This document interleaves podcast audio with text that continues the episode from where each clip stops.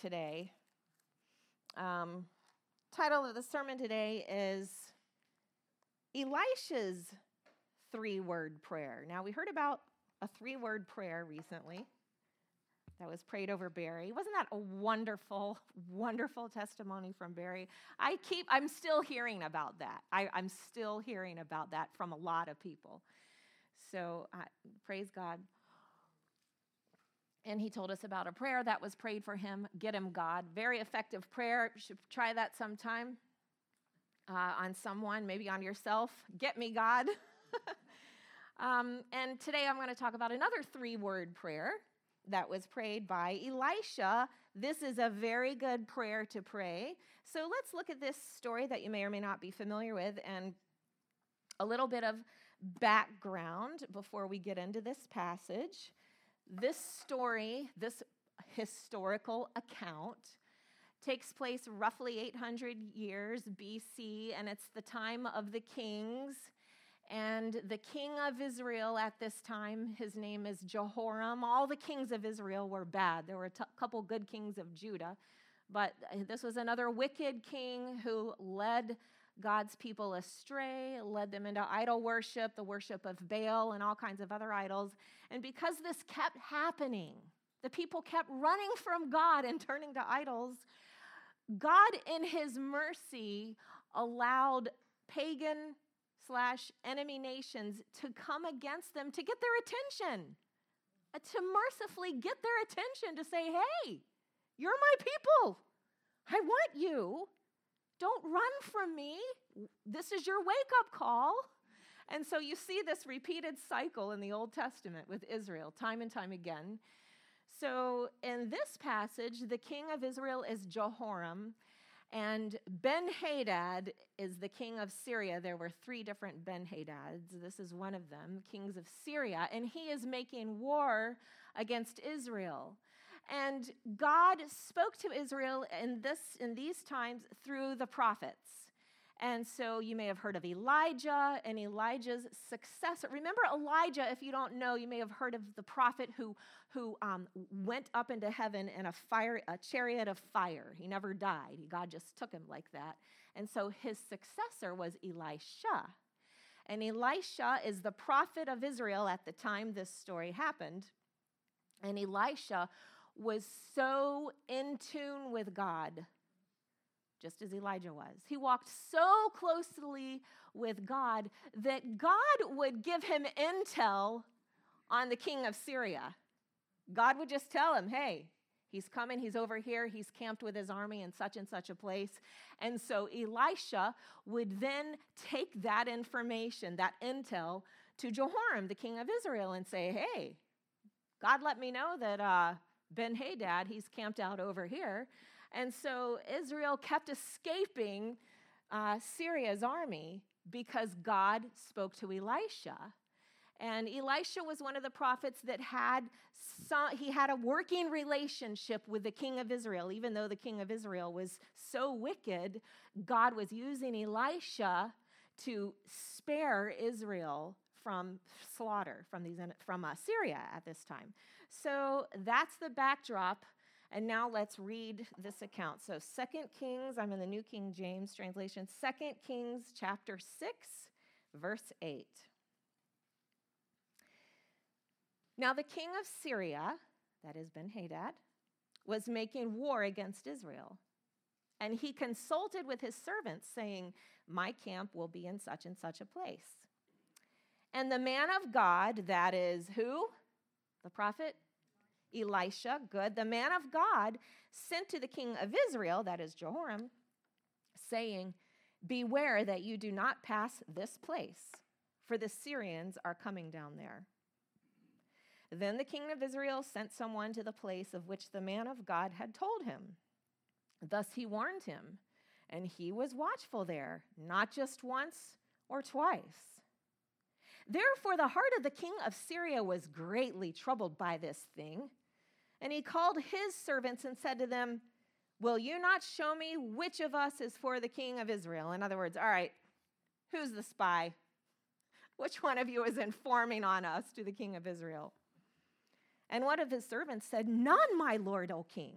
But Elisha, the prophet who is in Israel, tells the king of Israel the words that you speak in your bedroom. He's so expressive. So he said, that is the king of Syria, Go and see where he is, that I may send and get him. Now, that's kind of dumb. It amazes me how dumb people can be. I mean, he's just been told that this Elisha hears from God and gets military intel on where he is. And so he's going to, thinks he's going to go find him and get him. Like, how dumb is that? Right? Kind of funny. And it was told him, saying, Surely he is in Dothan. Now, there's a Dothan, Alabama, not that Dothan, okay? So you know.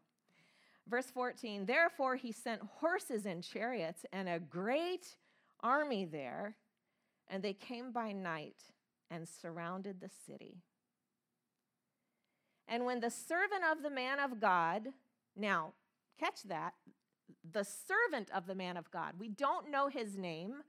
I, it may have been Gehazi who was his previous servant, but he ended up with leprosy. So I, we don't, I'm not sure who this is. It doesn't say his name. But anyway, it's Elisha's servant. That's who we're talking about now Elisha's servant. When the servant of the man of God arose early and went out, all right, he's a morning person. He's going out on the balcony to have his coffee and watch the sunrise. There was an army surrounding the city with horses and chariots. And his servant said to him, Elisha, Alas, my master, what shall we do? Every single day, you and I, every single one of us, are surrounded by people in our lives, and maybe you're one of them. You wake up one morning and realize you're surrounded. One day to the next. One day everything's fine. Next day, boom, suddenly surrounded by an army that's out to get you. And it's true, there is an unseen army that is out to get you. We're going to go to the scriptures for that in a minute. And the question is, what do I do? You ever been in that place? I'm surrounded. What do I do? It's a question everyone is asking at some time or another. Everyone. And you and I have asked that when we have felt surrounded. What do I do? Wouldn't it be nice if we had an Elisha? We could just go to him and say, Man of God, who hears from God, tell me what to do. I'm surrounded. And, and, and sometimes we do. As we heard this morning, God does speak through us, through his people. But he also wants to speak directly to us because who did Elisha go to? I mean, what man of God did Elisha run to? He didn't have the conferences, the prophets on the internet.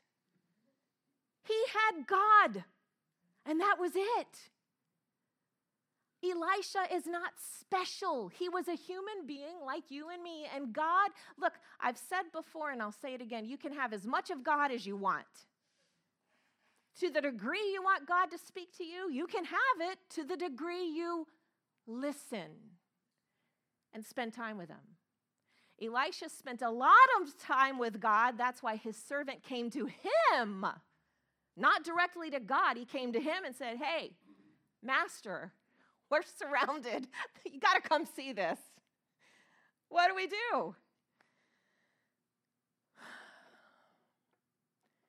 Elisha comes out on the balcony where his servant's having coffee, and sure enough, they're surrounded. There are all the Syrians. Somehow he didn't get intel on that. God allowed him to show up right at their doorstep, littering the whole entire front yard. The army of Syria. What do we do? Elisha then proceeded to give his servant a sermon, a two point sermon, 2 Kings 6 6. And this is the sermon he gave him. So he answered, part one of the sermon, do not fear.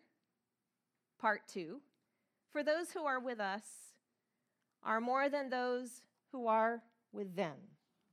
First of all, who's he talking about? Those who are with us. He's talking about an invisible army, the host of heavens. So he gives him a sermon, a really good sermon. I mean, I could, this is a sermon inside of a sermon. It's a great sermon. Number one, don't be afraid. Number two, I'll tell you why you needn't be afraid, because those who are with us are more than those who are with them. And that is a really good sermon to give people when they come to you with their problems. I don't know what to do. Tell me what to do. Well, don't be afraid. And here's why you don't have to be afraid because there's an invisible realm, and those who are on our side are much more in number and much more powerful than what you can see that you think is going to bring you down. That's why you don't have to be afraid. Here's the thing you can say that, you can preach it in the pulpit for 10 years. You can look at someone and say it till you're blue in the face. You can say it all day, every day, month in, month out. Don't be afraid. Look, you don't need to be afraid. I mean, what are the things we fear? You know the list. You know your list. I know mine. Don't be afraid. What are the one of the things we fear the most? How about just public opinion? We are terrified of someone's opinion. That's just one fear fear of illness, fear of death, fear of separation, fear of loss, fear of, fear of our past, fear of the future, fear of present circumstances. And we can be told either by someone like a prophet or by this book like a prophecy we can hear it and we can read it for years. Don't be afraid, and here is why. There are, those who are with us are more than those who are with them. You can hear that and never believe it. There's a, a commentary right here on my Bible. It says, To believe the impossible, one must first see the invisible. And so, because that is true, what Elijah did then is after he gave that encouragement, that word, to his servant, don't be afraid, and this is why, he then did something very important, and this is what we need to do. Because, see, you and I, we want to keep preaching. we want to keep preaching the sermon. Well, they just won't listen. I'm trying. I'm working on them. I'm working on myself. I'm looking in the mirror every day, but I just won't listen. It's like when Ruth was four, she would change her clothes constantly, all day long. She'd change her outfit. And I'd walk by her bedroom, there'd be a mountain of clothes in the middle of her, her bedroom. And I'd preach to her all the time Ruth, you got to stop changing your clothes. Ruth, if you keep doing this, I'm going to put a lock on the outside of your door up at the top so you can't get in your room to change your clothes anymore. Preaching the sermon. I keep preaching it. One day, I caught her again. I walked by, and there's the mountain of clothes, and she's got her 16th outfit on, four years old. I said, Ruth, I'm going to have to. And before I could go any further, she said, I know it. You need to put a lock on my door. It's bad. Did that illustration fit? You see, we want to keep on preaching and we think that we think that our admonition and our encouragement to ourself or to others to be not afraid and this is why we think that's, that that's going to be enough but at some point we have to realize see ruth had to see her problem finally for what it was we have to realize that until the person's eyes are open spiritually, until they see into the spirit world and see what is actually going on, our continued admonition and preaching will be ineffective. So, the right thing to do after we speak the word of God and do that, do that, such as Elisha did, then the right thing to do is to pray this prayer. What does he pray? Verse 17. Elisha prayed and said, Lord, I pray, open his eyes that he may see. See, we have to realize that the reason why people don't respond to our attempts at getting them to believe the truth is because they are blind. Well, weren't you once upon a time? And how do we treat a blind person in the natural? I mean, you, i think I've said this here before. You'd never see a blind person attempting to cross the road. You know, they've, they've got their, their walking stick there. You'd never treat a blind person as though they could help being blind. Well, I can't believe you're so blind. Wow. You got to finally ever stop being blind? We'd never do that. That's absurd. Compassion is the order of the day, and maybe praying for a miracle of opened eyes the miracle of sight? That would be the proper response to blindness in the natural, would it not? And so, why do we treat spiritually blind people any differently? As though it's ultimately their choice to be blind. Now, this is nuanced. I mean, because yes, we can make a choice and be willful and remain, we can remain willfully blind, absolutely. But there is also this truth in Scripture that says the God of this world has blinded the minds. Let me read that to you.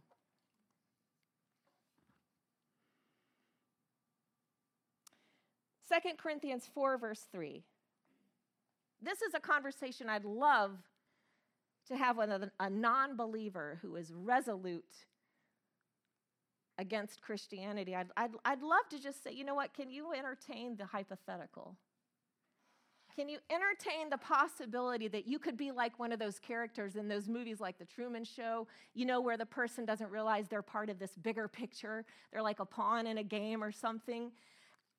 I mean, what if the God of this world, the, the spirit of the age, what if there is an unseen, invisible force that has actually blinded you so that you cannot believe the truth of who God is? What if? If it's true, you wouldn't know that you're blind. You wouldn't even know what has happened to you. But I feel like any sensible person should be at, le- at least able to entertain the hypothetical enough to say, yeah, that could happen. And so we need to have an openness to say, Lord, if I'm missing something, God, if you're really true, and I'm blind to your existence, then open my eyes. I don't want to be that blind person. So Elisha did the right thing because he understood what it tells us in 2 Corinthians 4, verse 3. But if our gospel is veiled, it is veiled to those who are perishing, are perishing, whose minds the God of this age has blinded. That's a little g God, who do not believe that's the result of blindness, see? Lest the light of the gospel of the glory of Christ, who is the image of God, should shine on them. So Elisha had wisdom to play, pray this three word prayer. I'm summarizing the prayer open his eyes. Who's blind in your life that you've been preaching to? You've been given the word to till you're blue in the face. You know what? It's time to recognize what Elisha did. It's time to start praying. Open his eyes. Open her eyes. And maybe it's you yourself. God, I have heard you telling me not to be afraid. I've heard it. I know this is what you tell me all the time. And I know, I understand here, Lord. I understand that there's an invisible world and that those who are with me are more than those who are against me. God, I know that, but I need to see it. Will you open my eyes so I can see it? Because it's not enough to just hear truth with your natural ears. It's not enough to just see truth with your natural eyes. We need our natural ears, our spiritual ears and eyes to be open. I think I've shared with you, or maybe Dave has, about the time he was in Bible school. He's in a prayer meeting. And they're praying, praying, praying, praying, praying for a while. They're doing spiritual warfare. All of a sudden, God opened Dave's spiritual ears. And for about 10 minutes, right?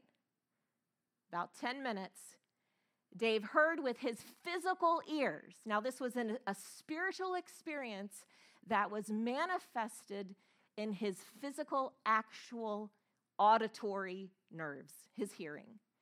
For about 10 minutes solid, he heard the clashing and clanging of ancient ba- an ancient battlefield swords, spears, shields, yelling. I mean, it's probably like watching Braveheart or something. He heard that for like 10 minutes. And he knew God had opened his ears and allowed him to hear what was going on in the spirit world as a result of them doing battle and prayer. It's real. It's real.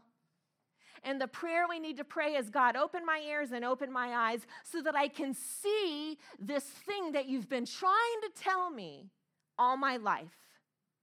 Open my eyes. Open my eyes. If I'm blind, open my eyes. I mean, do blind people know what they're missing? No. You think you can get a blind person to describe a sunset or the color magenta? No, not if they've been blind for birth. They cannot possibly describe what they've never seen, and neither can you and I possibly understand enough for it to transform us the things that God has for us that we have never actually seen with our spiritual eyes. Open his eyes. That's what Elisha prayed. So, what happens? Let's go see. Verse 17.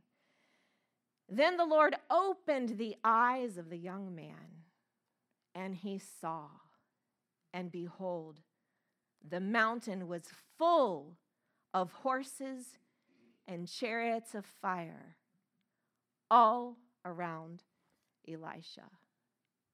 That's some kind of an army.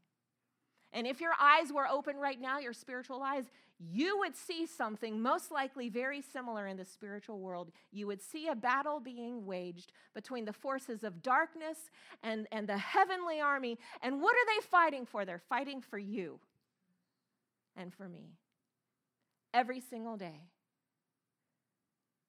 And God wants to open our eyes so that we can see this army, the chariots of fire, the army that is so much bigger and so much more powerful than this army that we think is going to finally do us in and overtake us. He wants us to see the truth. The truth. It doesn't even say if Elisha saw it. Elisha may not have even seen what his servant saw. Elisha knew. He didn't have to see it. He'd walked close enough with God and seen enough and heard enough that he knew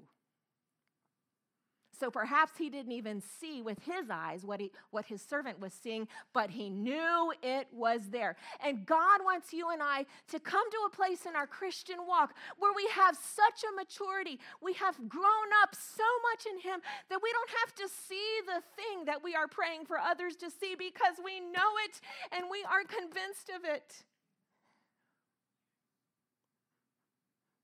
Elisha knew if he hadn't known, he would have needed to pray. God, opened his eyes to see what I know is right there. You think he was surprised when his servant said, Dude, what is this? Hey, it's all the time. It's there all the time. You've just never seen it. It's going to be okay. Now you know why I said don't be afraid. Now you know. Yeah, you really don't have to be afraid, servant open his eyes. Verse 18 So when the Syrians came down to him, Elisha prayed to the Lord and said, Strike this people, I pray, with blindness. Now that's an interesting prayer. I mean, I would have stopped at strike this people. I think that'd be a good enough prayer. Like, you know, there's another three word prayer strike this people. He didn't pray that. Remember, he listens to God. God will tell you how to pray. I mean, that's how much God wants to talk to you, to even tell you how to pray. He says, Strike this people with blindness. And God struck them with blindness according to the word of Elisha. Wouldn't that be something if God did something according to the word of Jerry Drake? According to the word of Michelle Macri? But that's how God works. He wants to so put His will and His desires in your heart that your prayer will be His prayer. Your word will be His word in your mouth. And so, according to the word of Elisha, God struck them with blindness. Verse 19 says, Now Elisha said to them, and I love this, uh, this would be a great movie. Elisha walks out there to the Syrian army, they're all blind. He says, Hey, um, your GPS led you to the wrong spot. I'll take you where you're looking for. Oh, yeah, I, you're looking for that Elisha. You're, oh, you're looking for the king of Israel. Follow me. And his prophet Elisha, I'll take you there. Can you imagine? He leads this entire army holding on to each other because they can't see where they're going. And they're following Elisha's directions away from Elisha, straight into the capital city of Samaria, the capital of Israel, where the king is. He leads them right to the king's front yard. It's amazing. He led them to Samaria, verse 20 says So it was when they had come to Samaria that Elisha said, Lord, open the eyes of these men that they may see. And the Lord opened their eyes, and they saw, and there they were inside Samaria. Now, when the king of Israel saw them, he said to Elisha, My father, that's how much he respected this servant of God, this man of God. He was a wicked king, he was not a godly king. But that's the respect he had for this man of God. My father, shall I kill them? Shall I kill them? I mean, he's actually, he, he realizes so much that God speaks through Elisha. He's asking him for advice. What do I do with this, this blind Syrian army at my disposal? Shall I kill him? Verse 22 But Elisha answered, You shall not kill them. Would you kill those whom you have taken captive with your sword and your bow? Set food and water before them, that they may eat and drink and go to their master. This is wisdom for this specific situation that God was giving Elisha. Then he prepared a great feast for them, that is the king of Israel. And after they ate and drank, he sent them away, and they went to their master. So the bands of Syrian raiders came no more into the land of Israel. That was a victory.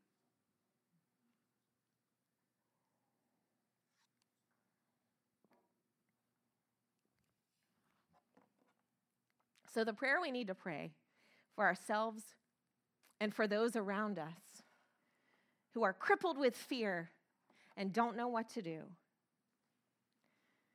At some point, we stop the sermon and we direct our voice upward and we say, God, open their eyes. Open his eyes. I've tried for years and I can't. Only you, God, can heal the blind. God, help us to realize we cannot cure blindness, spiritually or otherwise. we think we can. Only God can open blind eyes. So we speak the truth as God directs us with wisdom and with grace, but we speak the truth and then we go to God and say, Open his eyes, open her eyes. God, open my eyes. I need to see why I don't have to be afraid. I know it's true, but I need you to show me. I need you to open my eyes in a way my eyes have never been opened before. Let me see that army, Lord. He may not show you chariots of fire in your front yard, but He will open your eyes. There will be a moment if you ask Him in faith, believing. There will be that aha moment where your eyes are open and you realize, oh, I don't have to be afraid. And your life will change just like that. Has it ever happened to anybody? Those breakthroughs, yes. Those aha moments, it's called revelation. Revelation is when your spiritual eyes and ears are open. There's an unseen army. Ephesians 6:12 says, "We do not wrestle against flesh and blood, but against principalities and powers, against the rulers of the darkness of this age, against the spiritual hosts of wickedness in the heavenly places." That's Ephesians 6:12.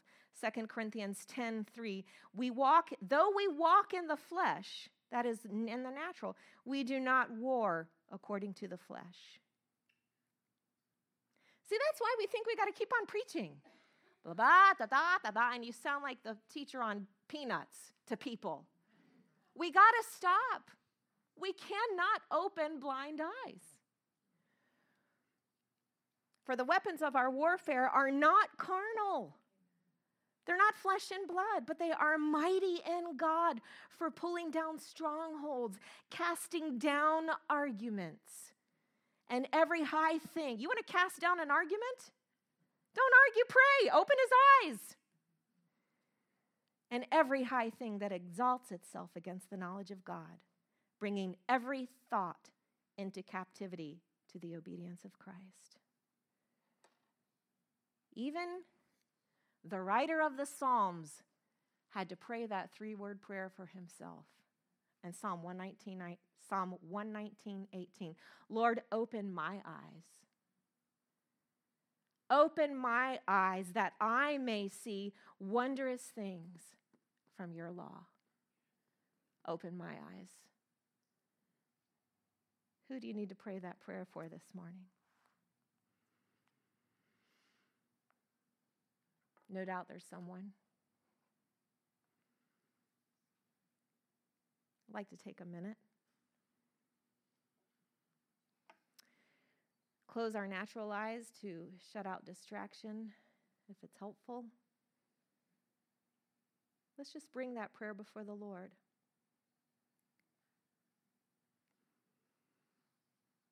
Lord, that one, that family member, that friend that employer, that employee, that neighbor, that person I've been trying to get to see the truth of who you are. That person in my life, and Lord, maybe it's myself who's so racked with fear, wears fear like a cloak. Would you open my eyes to see what Elisha's servant saw? Open my eyes. Whoever it is, just take a moment. Let's just take another minute to pray for eyes to be opened. You know who they are in your life.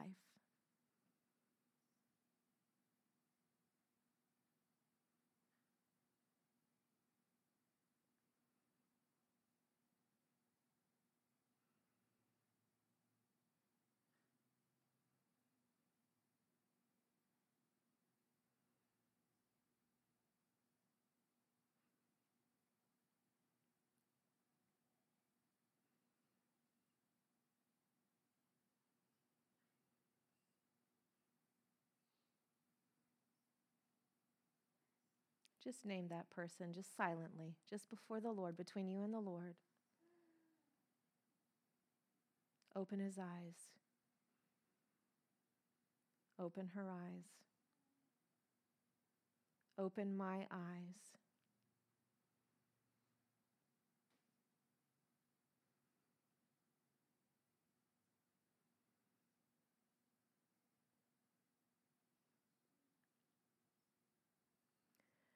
Father, I thank you that today you are releasing each one of us from the burden of being the healer of the blind.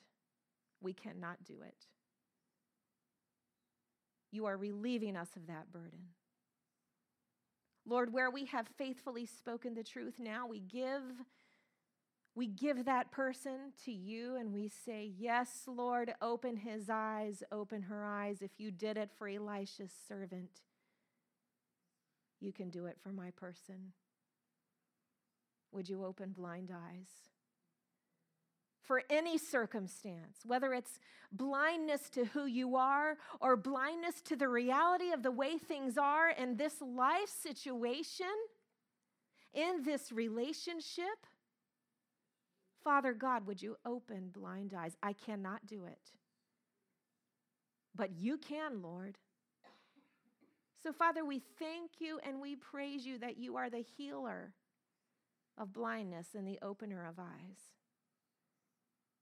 We just thank you and praise you, Lord, for showing each one of us today why we do not have to be afraid. Open our eyes. In Jesus' mighty name. Lord, we thank you for this food we are about to receive. I pray that you would bless it, bless our fellowship. May we look around and be encouragers to those who need a word of encouragement. In Jesus' mighty name I pray.